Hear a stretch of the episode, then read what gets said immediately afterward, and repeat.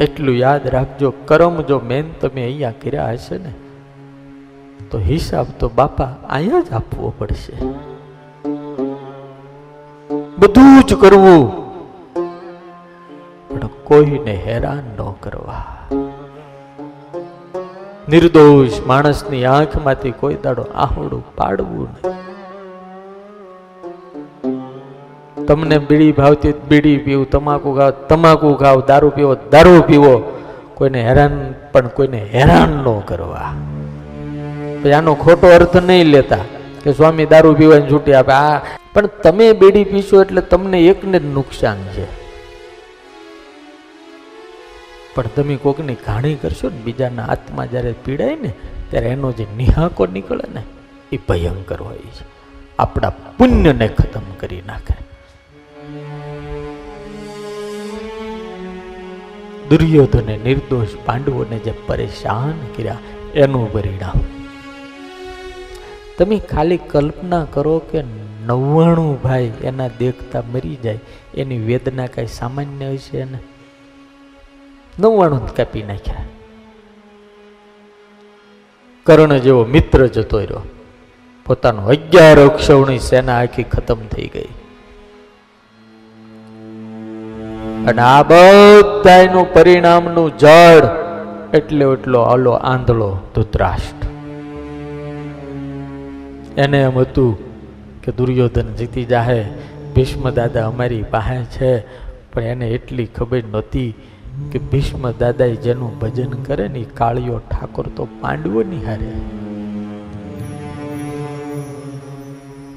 અસ્વસ્થામાં કૃપાચાર્ય અને કૃતવરમાં આ ત્રણ જણા એ મેદાનની અંદર દુર્યોધનને ગોતતા ગોતતા આવે છે. દુર્યોધન ઊંચા હાથ કરીને પાણી માગે. પાણી! મને કોઈ પાણી પાવ. અને અસ્વસ્થામાંના કાને દુર્યોધનનો અવાજ પડ્યો. દુર્યોધન, કહા હો તું? અરે દુર્યોધને હાથ ઊંચા હે અસ્વસ્થામાં મેં દોડતા દોડતા આવ્યા છે. અસ્વસ્થામાં એ દુર્યોધનનું માથું પોતાના ખોળામાં લીધું. અસ્વસ્થામાં દુર્યોધનનો પાકો મિત્ર છે અને કૃપાચાર્ય કુલ ગુરુ છે અને અસ્વસ્થામાંના હગ્ગા મામા છે. હગ્ગા મામા.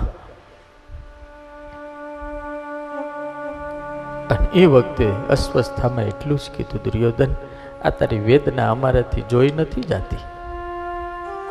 બાપ, આ પાપી દેહ અને ભાંગલી કાયામાંથી હવે તારા જીવને મુક્ત કરને. જે નીચ હોય છે ને એના વિચારો ક્યારેય હારા નથી હોતા. અને એ વખતે દુર્યોધન બોલ્યો કે, અસ્વસ્થામાં? ક્યાં બોલાતું?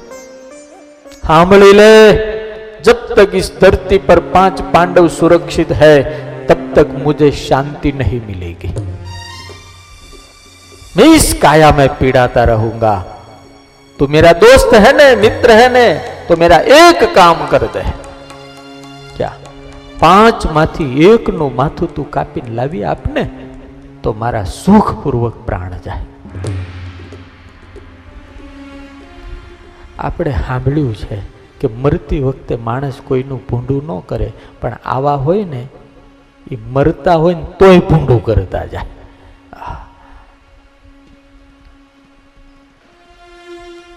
ઘણા એક વખત પડે, બે વખત પડે, ત્રણ વખત પડે, પાંચ વખત પડે, અગિયાર વખત પડે, સો વખત પડે તો ટાંગ ઊંચી રાખે. હાય?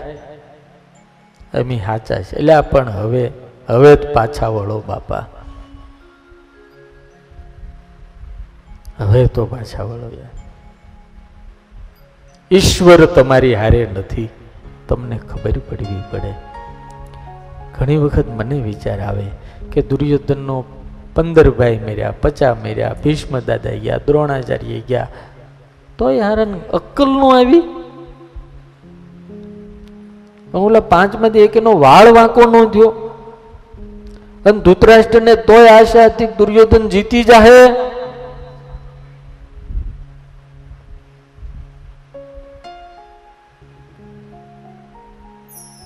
એટલે રાવણનું જુઓ તમે.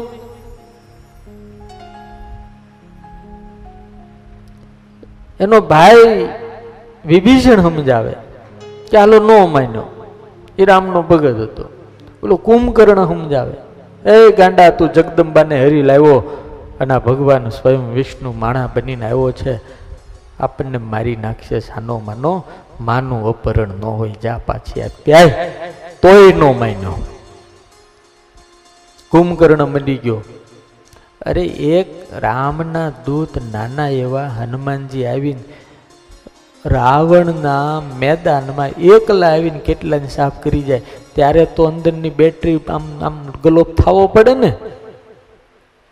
કે અક્ષયને મારી નાખ્યો, એના છોકરાને મારી નાખ્યો, પ્રહસ્તના આઠ છોકરાને હનુમાનજી મારી નાખ્યા, આઠ છોકરા. મોટા મોટા સેનાપતિઓને હનુમાનજીએ મારીને એકલાએ. કેટલાયનો કચડ ઘાણ કાઢી નાખ્યો, આખી લંકા હળગાવી ગયો. તોય લાઈટ નો થઈ લાઈટ કે આ તો હજી ખાલી સેમ્પલ છે. ગોડાઉન તો બાકી. અને સુંદરકાંડ વાંચજો. સુંદરકાંડની અંદર શુક અને ચારણ બંને જણા રામની સેનાને જોવા જાય છે ને દરિયાની સામે કાંઠે ત્યારે ત્યારે રાવણને આવીને, રાવણ એને પૂછે છે કે રામની સેનામાં મારી સાથે યુદ્ધ કરે એવા કોણ છે? એવું પૂછે રાવણ. ત્યારે શુક અને ચારણે એવું કીધું, મહારાજ, ત્યાં તો મોટા મોટા છે. એની કોઈની ગણતરી થાય એમ છે નહીં. પણ એની સેનામાં નાનામાં નાના જે માણસ છે ને, એનું માપ અમે કાઢ્યું. આવું કે, બોલો, ચોખ્ખું કે. એની મોટા મોટા જે વાંદરાઓ છે, જે મોટા મોટા જે યુદ્ધપતિઓ છે, એનું તો માપ નીકળે એમ જ નથી. એની તાકાતનું માપ નથી નીકળે. એમાં નાનામાં નાનો જે છે ને વાંદરો, એનું માપ અમને કાઢ્યું. તે કે કોણ? તે કે અહીંયા આવીને લંકા હળગાવી ગયો હતો ને એ સૌથી નાનો છે.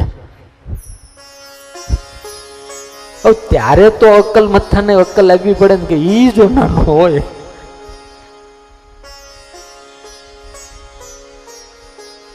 પણ અહંકારી, અભિમાની, ઘમંડી લોકો ખોટું પકડાઈ જાય ને તોય મૂકીને પાછા નથી વળી શકતા. પોતે મરે અને પોતાની હારે હોય ને બધાને મારે. રામ, સમજવા જેવું નો પાછો વળ્યો આ દુર્યોધન. મરતી વખતે પડે એમ કે છે કે અસ્વસ્થામાં પાંચમાંથી એકનું માથું લાવી આપને. તો જા, તારી દોસ્તી જે મારા માટે છે અને મારું ઋણ તારા માથે એનાથી મુક્ત કરી દો. અને હજી મેરા યુદ્ધ સમાપ્ત નહીં હુઆ. એમ કરીને પોતાના હાથમાંથી લોહી લઈ અને અસ્વસ્થામાને તિલક કરીને કર્યું, કીધું કે આજથી મારી સેનાનો સેનાપતિ તું છો. જા.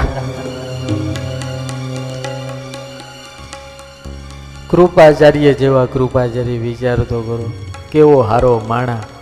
એણે આમાં સાથ આપ્યો, લ્યો. આમાં મગજમાં ઉતરતું નથી ક્યારે. વિદ્વાન માણા, વેદનો જાણનાર માણા, બ્રાહ્મણ, અસ્વસ્થામાં પણ બ્રાહ્મણ. ઘણી વખત મોટા સંતો કહે છે ને, ખોટા માણાને આપવું નહીં, અસ્વસ્થામાં અલાયક હતો, લાયક નહોતો. અને એના બાપે પોતાના મોહ કરી, હેતે કરીને વિદ્યા આપી. અને જે લાયક નથી એવાને હાથમાં કાંઈ પણ આવે છે સારી વસ્તુ આવે કે શક્તિ આવે, એ લોકોના કલ્યાણ માટે નહીં, લોકોના દુઃખ માટે અને ખરાબ માટે જ એનો ઉપયોગ કરે. એટલા માટે શાસ્ત્રોની અંદર ભક્ત ચિંતામણીમાં લખ્યું શિક્ષાપતિમાં લખ્યું, ગીતામાં લખ્યું કે નાસ્તિક અને અસુરને આ શાસ્ત્ર નો આપવું. હા. શું લેવા? કારણ કે એનો ખોટો ઉપયોગ કરે. એટમ બોમ્બ ભારત પાસે હોય અને એ જ એટમ બોમ્બ આતંકવાદી પાસે હોય. ફરક કેટલો પડે? ભારત લોકોની સુરક્ષા માટે એનો ઉપયોગ કરે અને ઓલા લોકો લોકોના વિનાશ માટેનો ઉપયોગ કરે. અસ્વસ્થતામાં કૃપાચાર્ય નીકળ્યા.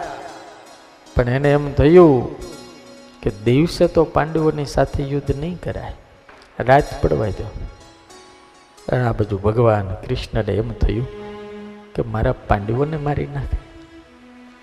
હુઈ ગયા હતા રાતના બાર વાગ્યા હતા અઢાર અઢાર દિવસથી થાકી ગયા હતા અઢાર અઢાર દિવસથી હરકી ઊંઘ નહોતી કરી. માથે શત્રુ બેઠા હતા આજે એવા ઘસઘસાટ ઊંઘતા હતા. ભગવાને એક પછી એકને જગાડ્યા. પ્રભુ કે, ચાલો મારી સાથે.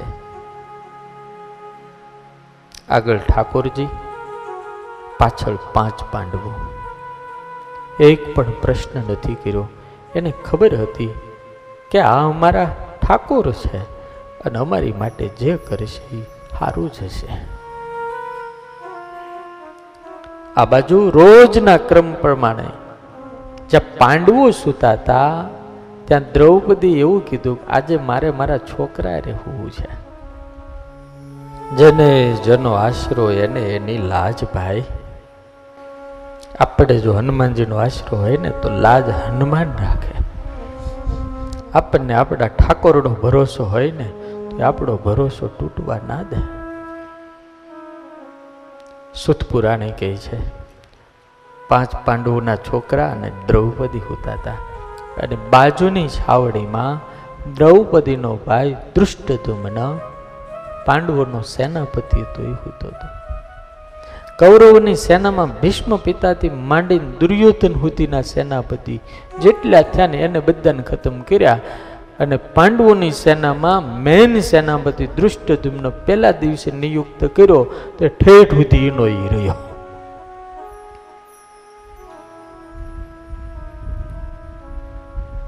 એ બાપા કોકનું છત્તર હોય ને તો તડકો ન લાગે. અને હારા મોડા સમયની અંદર કોક મોટા માણાનો માથે હાથ હોય ને બાપા, તો ખૂણો બેહી, ખૂણો ગોતીને રડવું ન પડે. ભાઈ જેને દ્વારિકા વાળાનો સહારો હોય અને જેને એને હાથ પકડ્યો હોય કોઈના બાપની તાકાત છે એનો વાળ વાંકો થવા દે.